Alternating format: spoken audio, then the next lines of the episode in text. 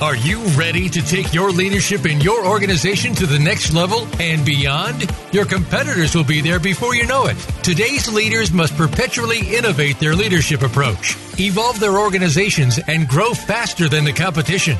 Welcome to Innovating Leadership, co-creating our future with Maureen Metcalf. In the next hour, you'll meet innovative leaders who have become successful at the helm of some of the most respected organizations in the world, and you can become the next big success story. Now, here is your host, Maureen Metcalf. Hi, welcome to Innovating Leadership, Co-Creating the Future. I'm your host, Maureen Metcalf. I'm the founder and CEO of the, Met, of the Innovative Leadership Institute. We help leaders identify disruptive trends and develop strategies to transform themselves and their organizations into industry leaders. I'm a regular contributor to Forbes and the lead author on an award-winning book series focusing on innovating how you lead and transforming your organizations. I'm also an adjunct faculty member at universities in the US and Germany. And with me today on our show, I am delighted to host Arthur. Arthur, please say this again. Ciaramicoli. With us today on our show is Arthur Ciaramicoli. He's a licensed clinical psychologist who's been treating clients for more than 35 years. He's a member of the American Psychological Association and the Massachusetts Psychological Association. In addition to treating patients, Arthur has lectured at Harvard Health Services, Boston College Counseling Center, and the Space Tele- Telescope Science Institute in Baltimore the Revelry Group, as well as being a consultant to several major corporations in the Boston area and a prolific author. So the Voice America show, I want this Voice America series to provide valuable information to leaders and emerging leaders that will prepare them to lead their organizations in the dynamic times we're currently facing. The more highly effective leaders we have, the better the journey for all of us. Also, I want to invite our global audiences to find ways to work together peacefully and effectively across borders and boundaries. In addition to sharing models and our experiences, I invite you to find one thing from each weekly segment that you can put into practice in your own leadership. And what you put into practice could change your mindset and or your behaviors. As leaders, if we're continually experimenting and keeping up to date, we don't then have the gap that we see in many other leaders who aren't continually updating their either their thinking or behaviors. So the outcome of this show, Arthur will talk about his most recent book, The Soulful Leader. This book provides poignant and practical examples of his groundbreaking AIE, so authenticity, integrity, and empathy leadership platform for leaders in all industries to help them successfully optimize the potential of employees. AIE leadership produces an environment where staff members grow to respect each other while producing on the highest possible levels. His pioneering approach offers new promise to a society struggling with fear and doubt about those in positions of power. So Arthur, welcome. Thank you so much for joining us. Well, thank you, Maureen. Thank you for having me. So, do you want to give us anything about your background before we jump into the book? Well, I'm a clinical psychologist. I've been in practice for over 35 years, as you've said. I was uh, on the faculty of Harvard Medical School for several years and other universities, and then I was the chief psychologist at Metro Medical Center for 25 years. I also founded the Alternative Medicine Center there as well. So, but in the last 10 years, I've left the hospital and I've been in private practice exclusively and writing and lecturing. So this is my eighth book, The Soulful Leader. Uh, my last book, The Stress Solution, was just published in China. So I'm I'm I'm working with patients, and I have um, three leadership and communication groups that have been ongoing for over 30 years, and that keeps me pretty busy as well. So, are those groups the foundation for the work you're doing right now uh, in the writing space? Yes, by by and large, yes. I mean, I, I wrote this book, Maureen, because I'm so disturbed by the uh, amount of difficulties with leadership in the corporate world and in our political world. So I think, you know, about 60% of Americans have said in the last year that they believe this is the worst time in their history in terms of our culture. So I was very motivated to write something that spoke to leading with integrity and authenticity and, and empathy which I call AIE leadership, because I think we are in dire need of it at this point. Thank you for sharing your motivation because I, I hear the same thing and feel the same thing that, that we are in a time of disruption anyway. And, you know, for me, though, it's a bit hopeful and it's people like you that give me hope that in times of disruption, we have amazing opportunities to create positive outcomes, hopefully to offset some of the negativity we're seeing. Yes, I, I think it, it is definitely an opportunity. I mean, I, I have great faith in America and Americans, and I think we will turn this around. But I think we need guidance. I mean, we we know that mm-hmm. trust in business leaders is at an all-time low, and there's a number of business leaders have, who have displayed unethical behavior as well as politicians. So mm-hmm. uh, it, that really demeans employees and makes people not want to come to work. 70% of Americans say that they wake every night due to stress on their job and they don't want to go to work the next day. 70% of Americans say they don't even want to, they, they feel uncomfortable even asking a leader a question because when they ask questions, they often feel like they're demeaned or humiliated in front of their, their peers. So they, they, they feel disengaged. And, and that, that doesn't make for happy employees or productivity or creativity. Mm-hmm. So you're referencing statistics in the US and our audience is global. You also talked about your last book just being translated to Chinese. I assume that the soulful leader applies to, to leaders around the globe and your some of your research is predominantly American.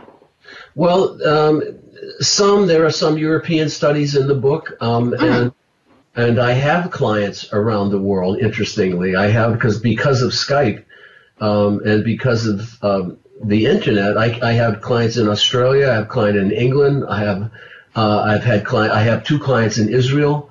Um, so I I do have clients across the globe, and I and I hear the same kinds of things. There's, I mean, in Israel, there's lots of concern about leadership, as well as many other co- countries, some in Europe and some in South America. So it's not unique to America.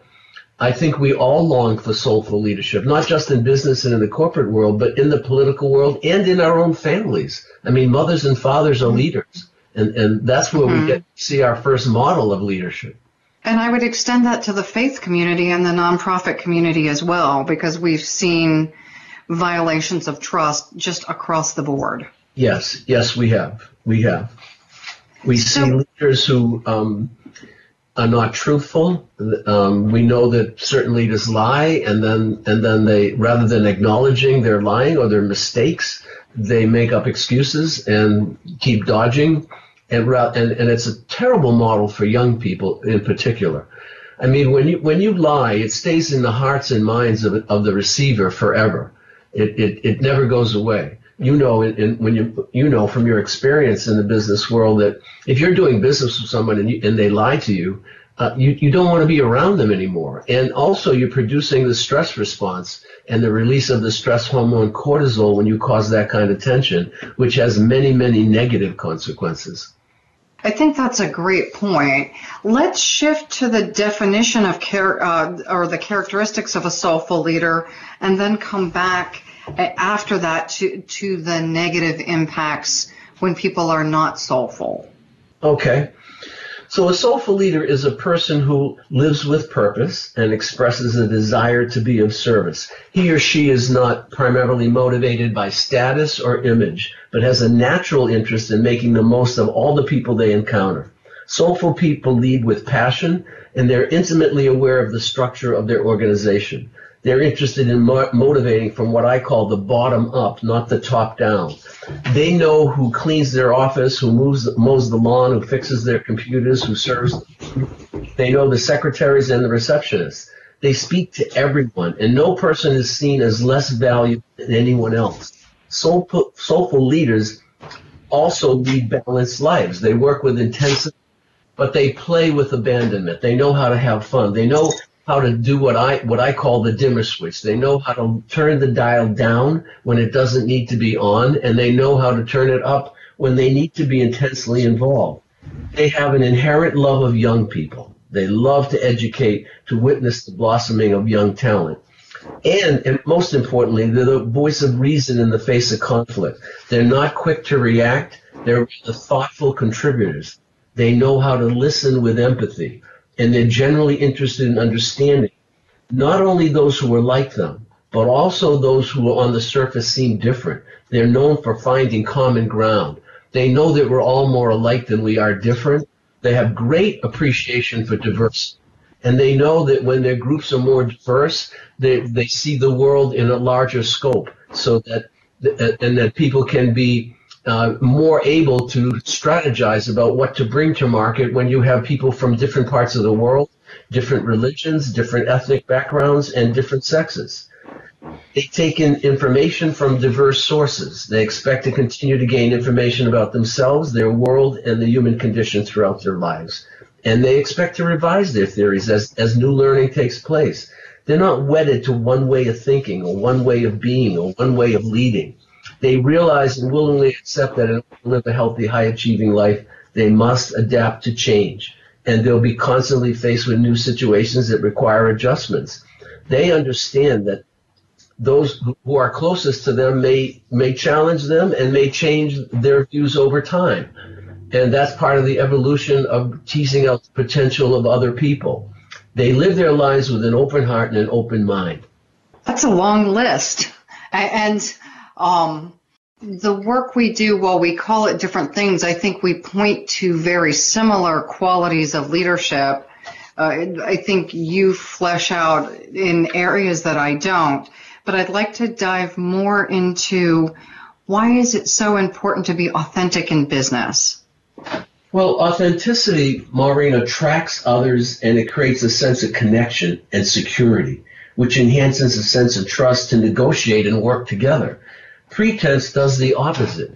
People know over time, you know, we talk about in business, relationships are so important, knowing how to make relationships.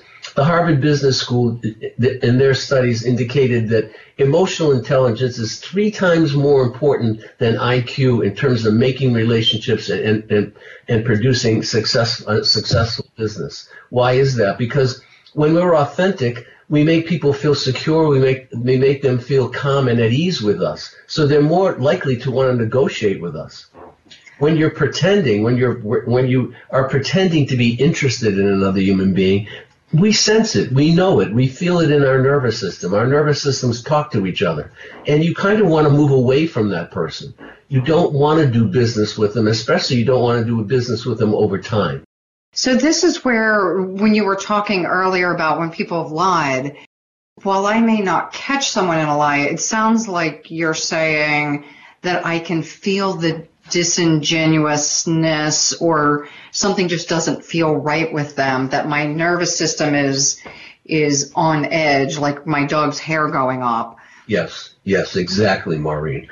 When when we sense someone's not being authentic and and there's a, a tension that erupts our our nervous systems talk to each other and what happens when we're in that state we produce this the, the stress response and the stress response releases cortisol, a very damaging neurochemical. What does cortisol do? It, it causes negative thinking. It causes weight gain, inflammation, hair loss. It breaks down muscle tissue. It causes flabbiness, depression. It actually kills neurons in the memory center of the brain.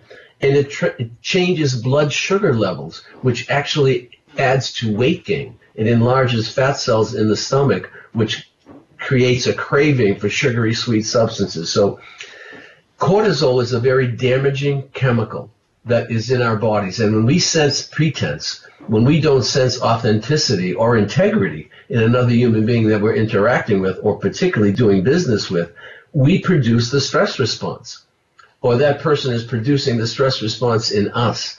And that causes a lot of negativity and a desire to move away, not to connect. So if I am the person who's being disingenuous, do I create a stress response in myself or only in other people? It's it's reciprocal. You're creating it in yourself okay. and the other person, and without even realizing it. The opposite is, you know, I wrote a book, Maureen, in, in 2000 called The Power of Empathy, and I talked then about how the giving and receiving of empathy makes a change and makes people feel more comfortable. But I couldn't prove what brain chemical it actually produced. Now we know through functional MRIs that when you give and receive empathy, and empathy is basically everyday mind reading, it's looking at a person beyond the surface and understanding truly who they are. What does it what does it do? It produces the neurochemical oxytocin, which is what women produce when they're pregnant. What does oxytocin do? It reduces anxiety and cortisol levels. It helps us live longer. It aids in recovery from illness and injury. It promotes a sense of calm and well-being. It increases generosity and empathy. It protects against heart disease. It lessens inflammation. It reduces craving for addictive substances. And most importantly, it creates a bond and an increase in trust of the other person. It decreases fear and it creates a sense of security. And in personal relationships, it makes us open for love. But in business, it makes us open to negotiate and want to develop contracts and connections with that person. We're actually changing brain chemistry when we relate with empathy and integrity and authenticity. When we relate with fear and aggression, which is the way a lot of people lead, we're creating the stress response, which does the opposite.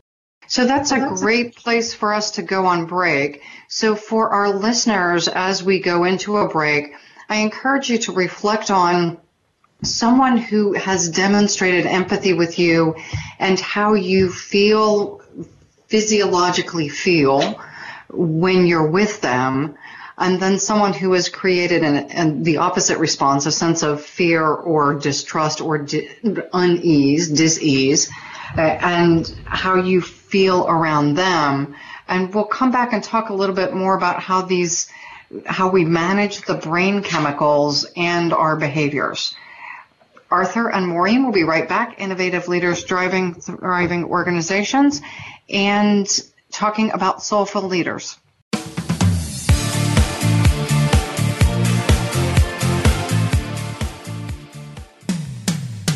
When it comes to business, you'll find the experts here.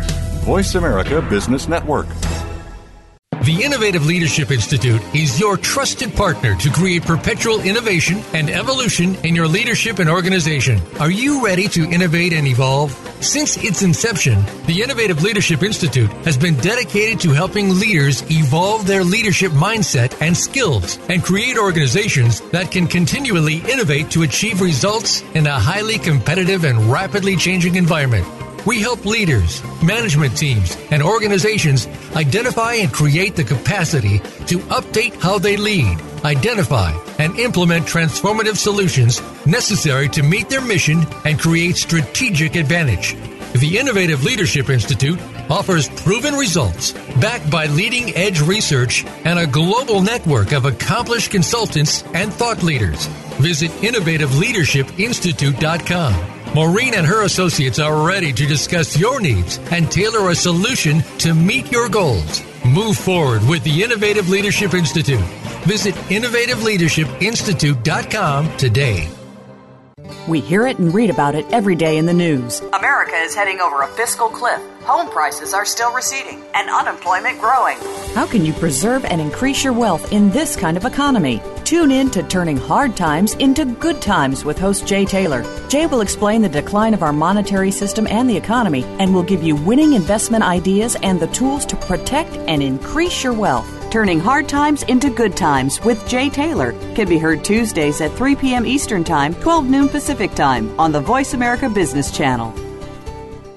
The Voice America Talk Radio Network is on Instagram. Make sure you follow us and comment on our pictures from behind the scenes at our radio shows, live events, and around the network. We want to see what you have to share as well. Check us out on Instagram at Voice America Talk Radio. When it comes to business, you'll find the experts here. Voice America Business Network.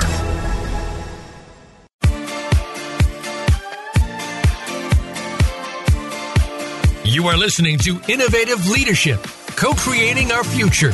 To reach Maureen Metcalf or her guest today, please call 1 866 472 5790. That's 1 866 472 5790. Or send an email to info at innovativeleadershipinstitute.com. Now, back to this week's program.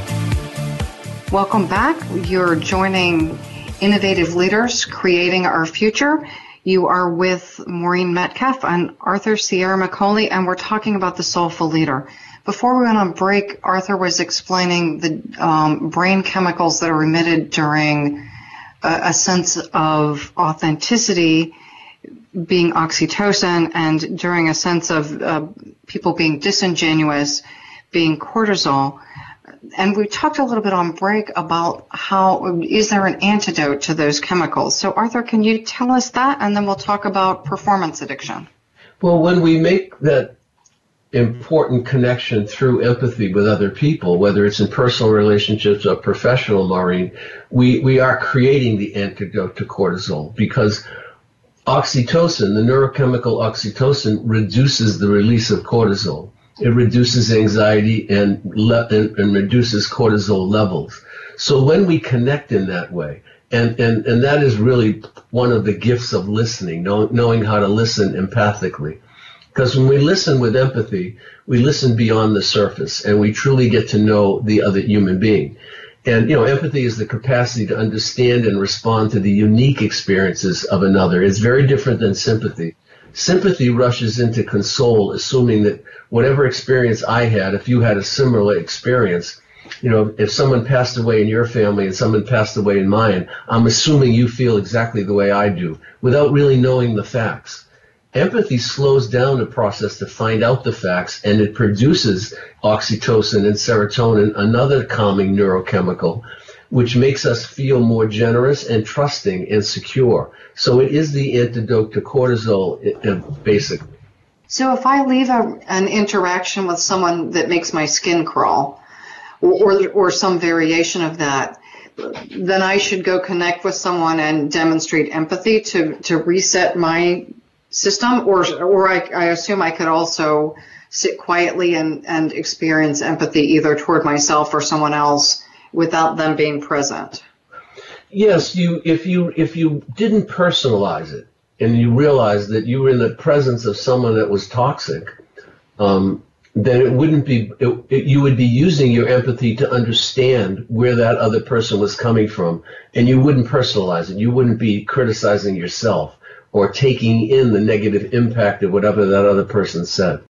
That, that's why AI leaders are so different in that regard, because when you're in their presence, you know, they, cause positive brain changes in themselves and others, and they create that spirited atmosphere in their business environment that naturally allows productivity, creativity, and, and obviously increased profits. Well, and you also said it, they give the opportunity to have different points of view and different perspectives and still feel safe and appreciated. Yes. Soulful leaders have an appreciation for difference. You know, we're at a time now where race relations are at an all-time low. There's great prejudices toward people that don't look like us or maybe have not of the same ethnic background. And soulful leaders are, are open to diversity. They're open to all people. You know, my favorite quote is by Thomas Paine. He said that my religion is to do good and my country is the world. And I mean, I, I just love that quote because he's saying, I love all people. And, and my religion is to do good. In all the major religions, the basic bedrock value of them is to do good. So mm-hmm. when we reject people or we don't want to be associated with people just because they're different than us on the surface, we're, we're, we're creating a very small environment. It's like getting 10 white 50 year old men together to design how to bring a product to market. I mean, it's sort of like preaching to the choir. You may have some difference of opinion, but if you have two men, uh, three women, someone from Argentina, another person from Israel, maybe someone from, who came from Britain, uh, uh, and male and females, then you start to see that people are in, encompassing all the variables in the world, and they, they have a much better sense of what products to bring to market and where they'll sell because their empathy is expanded. You know, diversity expands our empathy when we're more prejudiced and biased and we have black and white thinking, it limits our empathy. Empathy allows us to see all the variables in a situation. Black and white thinking is very, very closed minded thinking, and it makes for poor business decisions. It, makes sense, uh, and certainly for any of us running organizations, we want to create the best probability of a positive future. Yes. And a positive present. Well, happy people, you know, when you, when you know how to produce positive neurochemicals in your employees or your family or your friends, you, you, you're producing happiness. What happens when people are happy? When people are happy, they're more creative. When they're more creative, they're more productive. When we're more productive and creative, profits go up. There's, com- there's a, a, a consulting group in England called the Lady Geek Consulting Group, and they showed that they studied companies to see who had the most empathic environments and who had the least empathic environments. The top 10 companies increase their value twice as much as the ones in the bottom 10. That's a good business proposition. Yeah. Well, and I think back earlier in my career, and I think you made reference to something similar. I, I was working with a client who said, you know, intuitively it seems like a good idea for people to be happy, but until you can prove it to me, I'm going to just push them. Uh, when happiness becomes a, a measure of productivity and value, I'll change my behavior. And now we have that data. Now, now we have that data. There are a number of studies in the book and a number of international studies in the book that indicate over and over again that when we lead with authenticity, integrity, and empathy, that profits go up. It just is rational, reasonable. If people are happier, if people have feel good neurochemicals in their brains, why aren't they going to think more creatively? They want to come to work. They want to work with soulful leaders. They want to work with people that they know are going to value their input. You know, companies who win the, the corporate health achievement award, they they outperform the S&P 500 by 200 percentage points or more in the last five years consistently because they're concerned with the environment and the health of their employees and their employees mm-hmm. know it. So they're outperforming the S&P by 200 percentage points. I mean, that's incredible. I really appreciate the data because I think most people want their employees to be happy, and yet we're all trying to get through the day and get it all done, and whatever your definition of that is. So let's use that as our segue into the definition of performance addiction. Yeah, performance addiction is the belief that perfecting appearance and achieving status will bring love and respect. It's, ah. It, it's an irrational belief system that begins in our homes and it's, and it's reinforced by cultural expectations. You know, this emphasis on appearance and status has been overwhelming in our country. And because of it, character and integrity have taken a back seat. And performance addicts tend to be perfectionists. They believe they can perfect their way into happiness. And hmm. and when it doesn't work, they, they spend more hours in the office and they try to drive people harder and they try to achieve more. The bottom line is achievement isn't meant to bring us happiness or love. It's how we connect that brings us happiness and love. It's how we enter into a relationship with other people, whether it's professionally or personally, that brings us respect and love. But when you grow up feeling somewhat less than and you are capable, you start to realize that when you achieve, you get applause. And then it becomes addictive. And that's what performance addiction is. It's the addiction to, perf- to achievement and getting that external validation of who you are. But the bottom line is if you grow up not feeling good enough, you know, you can't solve an internal problem with an external so how do you help people recover from this? Because my, not to at all criticize my parents or their parenting, but I have grown up with a sense of it is better to deliver good results than not, and that that is a self-reinforcing loop. Yes. Well, I, I think you know one of the responsibilities we have as adults is to unlearn. People think just about learning, but we need to unlearn we all grow up writing a novel about ourselves early in life. You know, we look into the mirrors of our parents, our teachers, our coaches, and because we don't know who we are, we look into their eyes and we try to, from their feedback, try to figure out who we are. But what if we're looking into a, a not a, a clear mirror, but a cracked mirror? It's like looking into a circus mirror. If you grow up with a depressed mother or a father who pushes too much and is too driven, or an alcoholic parent, or an obsessive parent or an anxious parent, you don't get an accurate reflection of who you are. so many people live that novel throughout their lives and they don't realize that much of what they think about themselves is untrue. So we have to unlearn. We have to get feedback from reasonable, objective people in our adult life to find out who we truly are. And when you do that, you realize that it's important to achieve. Look, you and I are competitive individuals and we wouldn't be talking right now. Yeah. But you don't have that dimmer switch, and you don't, and if you don't know how to love, and many corporate leaders and many political leaders, they know how to achieve, but they don't know how to love. They don't know how to maintain lasting intimacy. So what happens? They wear down. I see it when people start in their 50s and certainly in their 60s. I gave a talk, Maureen, to 100 CEOs out in Idaho not long ago. And at the end of the talk, this man came up to me. He, was, he said, I'm 76 years old and you ruined my day. I said, what do you mean I ruined your day? He said, I'm 76. I own seven companies. I'm a multimillionaire. I have two sons. I sent them to private high schools, private colleges, took them on vacations in Australia, uh, Australia, New Zealand, all through Europe, bought them fancy cars, and guess what? They're married today. I have four grandchildren. I have obviously two daughter-in-laws. I see them once a year they don't really want to be around me. So he said, everything you're saying is true. I learned how to achieve, but I never really learned how to love. And he asked me, he looked at me and he said, honestly, and he had tears in his eyes, is, is it too late? I said, no, it's not too late.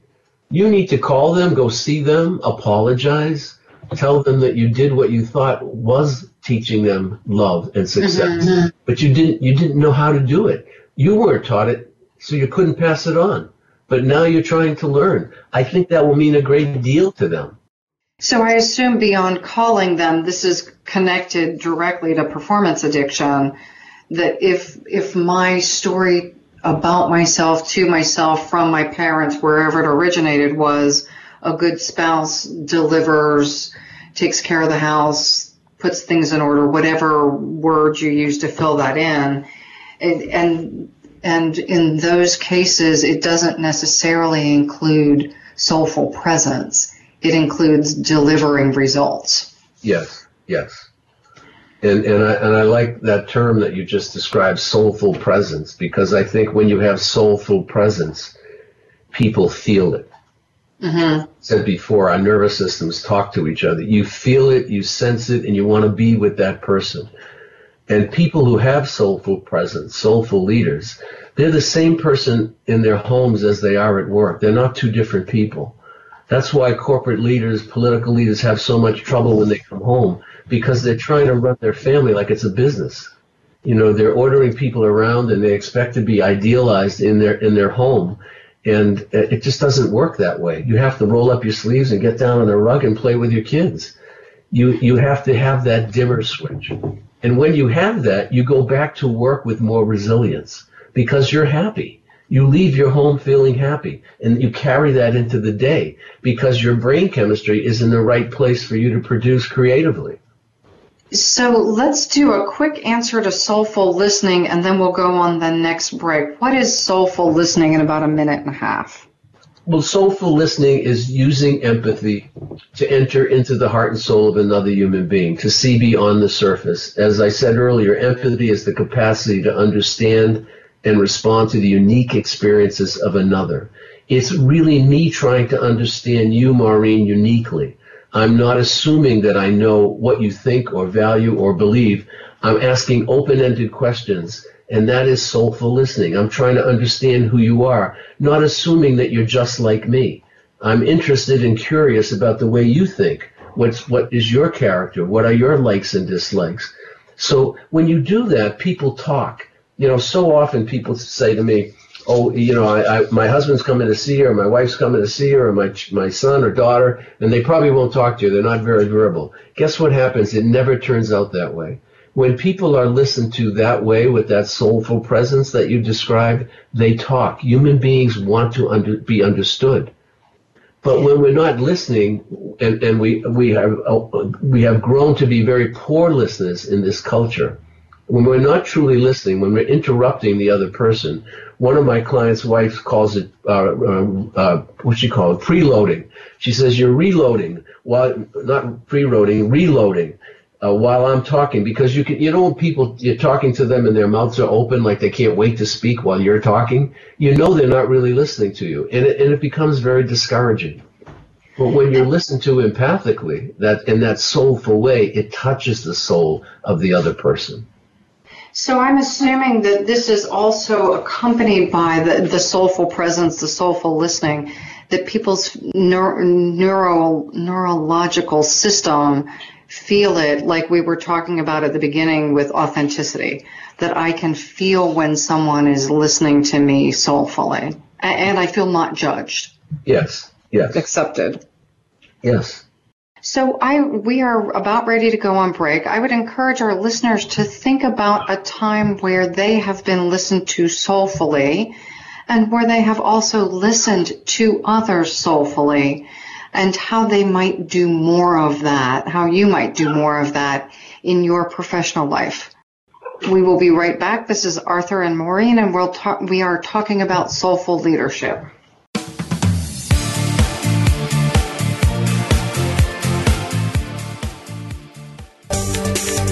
From the boardroom to you, Voice America Business Network. The Innovative Leadership Institute is your trusted partner to create perpetual innovation and evolution in your leadership and organization. Are you ready to innovate and evolve? Since its inception, the Innovative Leadership Institute has been dedicated to helping leaders evolve their leadership mindset and skills and create organizations that can continually innovate to achieve results in a highly competitive and rapidly changing environment. We help leaders, management teams, and organizations identify and create the capacity to update how they lead, identify, and implement transformative solutions necessary to meet their mission and create strategic advantage. The Innovative Leadership Institute offers proven results backed by leading edge research and a global network of accomplished consultants and thought leaders. Visit innovativeleadershipinstitute.com. Maureen and her associates are ready to discuss your needs and tailor a solution to meet your goals. Move forward with the Innovative Leadership Institute. Visit innovativeleadershipinstitute.com today.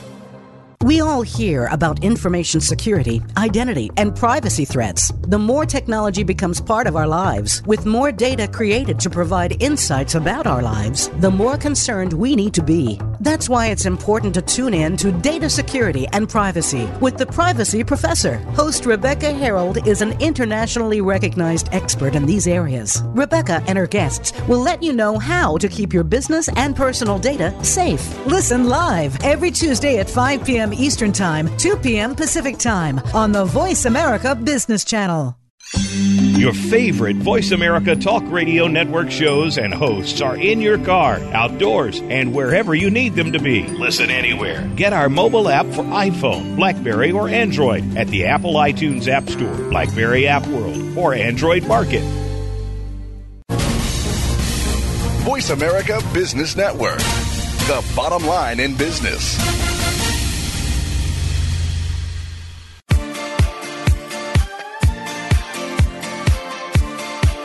You are listening to Innovative Leadership, co creating our future. To reach Maureen Metcalf or her guest today, please call 1 866 472 5790. That's 1 866 472 5790. Or send an email to info at innovativeleadershipinstitute.com. Now, back to this week's program. Welcome back to Innovating Leadership, co creating our future. You are joining Maureen Metcalf and Arthur Ciaramicoli, and we're talking about his book, The Soulful Leader. So let's now shift to what is a, how is a soulful organization created? Well, Maureen, a soulful organization is created by a leader who is empathic, a great listener, highly ethical, with high integrity, a person who is authentic, humble yet confident, happy yet intensely serious when needed, which results in employees being committed to the organization's vision when the leader is present and when he or she is absent. A soulful organization is one that it, it, it conducts itself that way. The, the leader doesn't always have to be present because he or she has been a model that's established an environment, this kind of organization that has these qualities consistently in place. Now, no one can be this way all the time, but soulful a soulful organization has leaders that when they make a mistake, they acknowledge be, making a mistake. They they want to learn from it and they move on. But part of the problem with the organizations that are toxic in our culture right now, political and corporate, is that these are leaders who are not humble and are not acknowledging when they make a mistake. They they tend to lie or hide or create a story, a storyline, and it just makes people feel disheartened. But a soulful organization isn't like that. People can make errors, and people learn from them and they move on. And yet, they they don't have to hide when they make a mistake. They're not humiliated. They're, they're not embarrassed, and that's the kind of organization that's important uh, for, for more productivity and obviously, as we said earlier, higher profits. So I assume then the leader's behavior is contagious and that they begin to build a culture that is also soulful across the organization. Yes, yes. Do you know if these organizations have different systems in place? Like, do they look and reward this kind of behavior more? Or is it contagious in and of itself? Well, it's contagious within and of itself, but I think um, people are responding to it and they do talk about it. They talk because when you work for an organization like this, it's very noticeable. You feel it. You feel the difference you know, the Harvard Business School, uh, one of their studies displayed that leaders who relate with warmth are more effective than those who lead with aggression.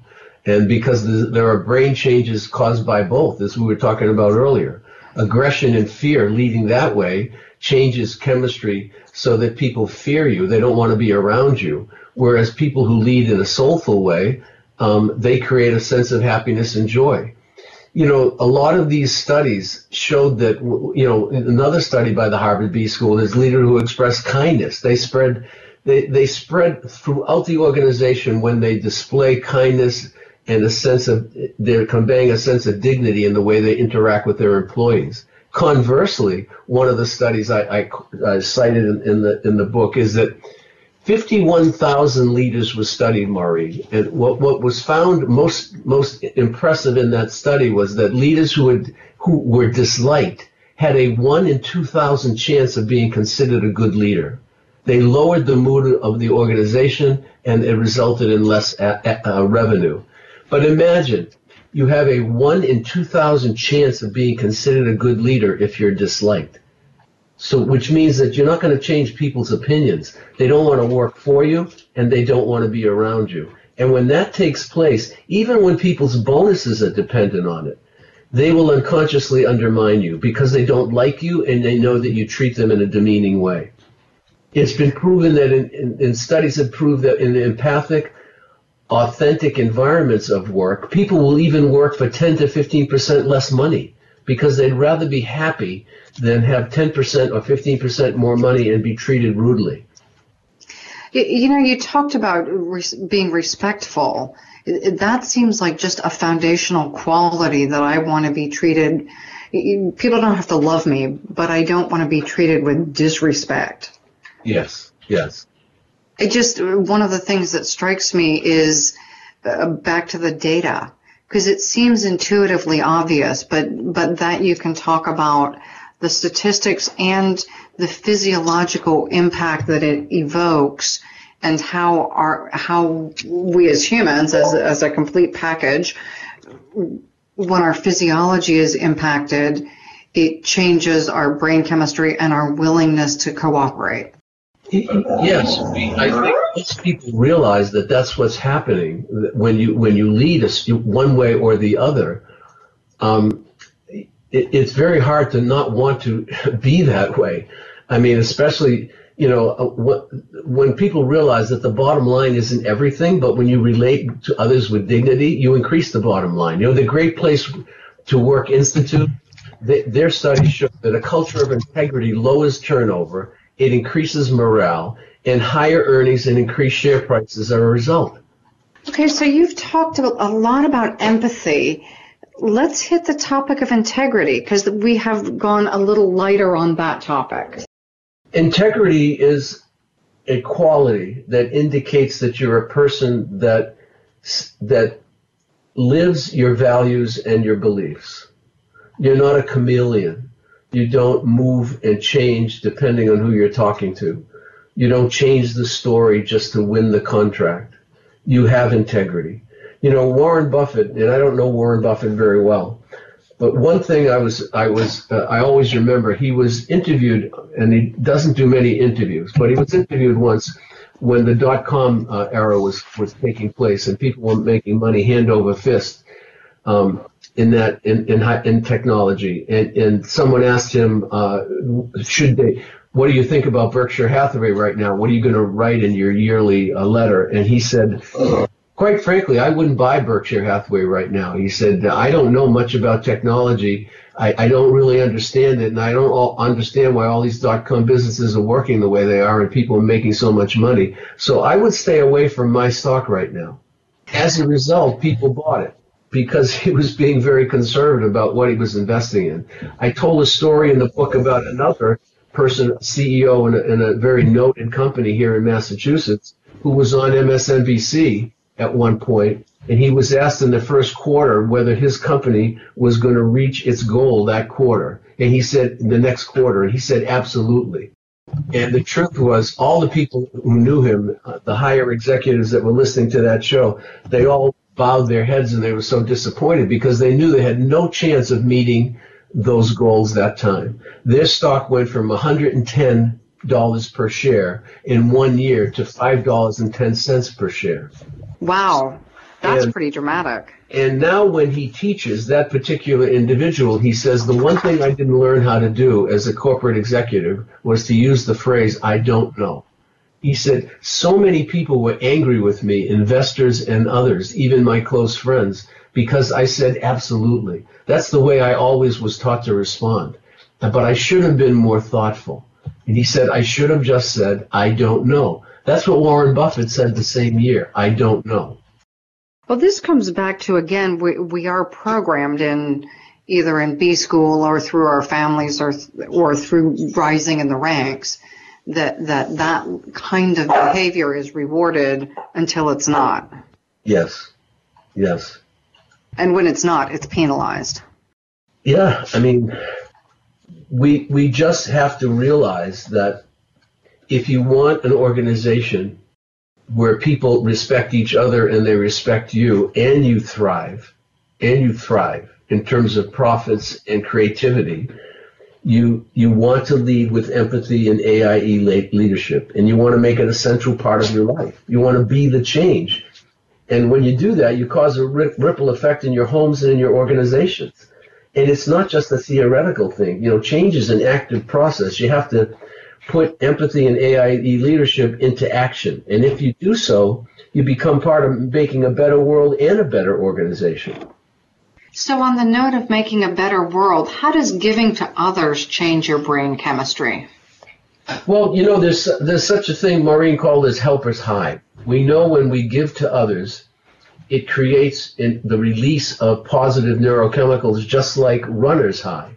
the same thing. The same thing happens. So when you the person, you produce a sense of happiness and joy in them and in yourself. It's why, for instance, volunteers often feel very happy.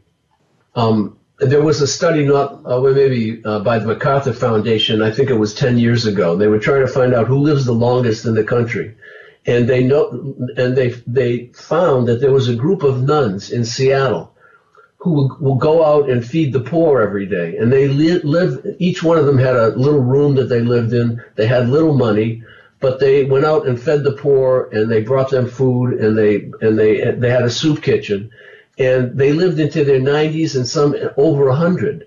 And why why did they do so? What they found out is their brains were always filled with these happy neurochemicals because everyone knew them in the, in the streets. They couldn't wait to see them. They, they, they were revered because of what they did for other people. So it sounds like we are going back to the theme of whether it's empathy or authenticity or integrity, that all of those are creating these positive neurochemicals that we get the benefit of as the person doing the act and people around us get the benefit because they basically entrain with us emotional or physiologically. Yes, yes.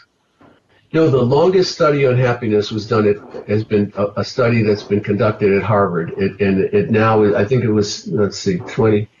I think it's thirty nine years now. And what what did they find when they followed these men all those years? That happy people are the most successful people. Seventy six percent of those people in the study gave primary credit to their happiness and their success. And most of them are in the corporate world to the success of intimate relationships.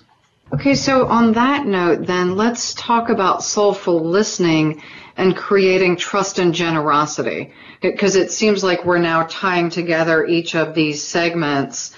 So back to soulful listening, but we've also just talked about people who are giving and how that impacts both our neural neural chemistry and those who entrain with us. Well, I think what we're tying in is that we know that we live in a time where leaders have made their employees very stressed. You know, in the Indiana University research indicates that one out of every five leaders is, is toxic. And some studies indicate that it's two out of five, some three out of five the Workplace Bullying Institute indicates that 65 million U.S. workers were affected by bullying, and 61% left their job. They didn't complain to anybody because they were afraid of being blackballed. You know, 75% of American workers have been affected by bullying either as bystanders or directly to them. So we know the environment is not good. We know the political environment is not good. What do we all need to do to change it? We need to relate with authenticity. We need to relate with integrity, following our beliefs and our values. And we need to expand our capacity for empathy. When you do that, when you lead with AIE leadership, you are going to become more successful in your home. You're going to become a model that will make others more successful, and you're going to be more successful in your business. We have to turn the tide. Leading through aggression and fear is a very poor model for young people. It's a very poor model for people in your family, people close to you, and your employees, because basically it de- it depletes the leader and those around him or her. So on that note, then I love that you wrapped up with what can we do. We've got a couple of minutes left. Will you tell our listeners how they can learn more about you, get access to your books and the articles you've written? Sure, Maury. My, my website is balanceyoursuccess.com. And you can order the book, The Soulful Leader, there, or you can order it on Amazon, Barnes and Noble. But if you want to get in contact with me, you can write me an email through that, that site as well, balanceyoursuccess.com. My other books are there, my other articles, blogs, and actually several interviews that I've done over the years are there as well.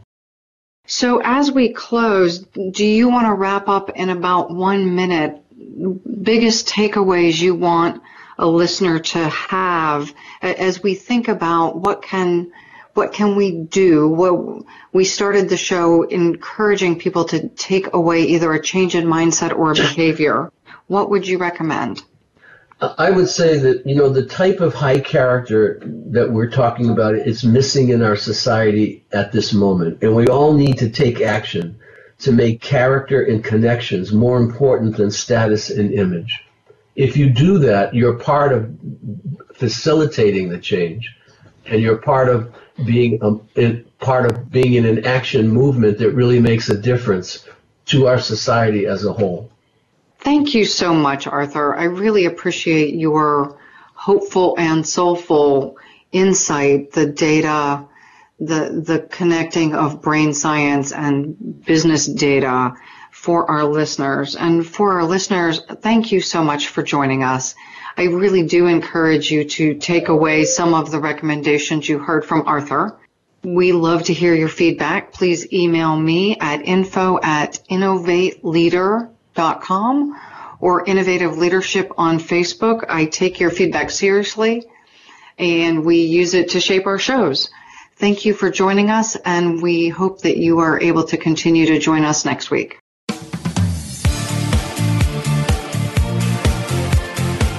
Thank you again for joining us this week. Please tune in for another edition of Innovating Leadership, Co-Creating Our Future with Maureen Metcalf next Tuesday at 11 a.m. Pacific Time, 2 p.m. Eastern Time on the Voice America Business Channel.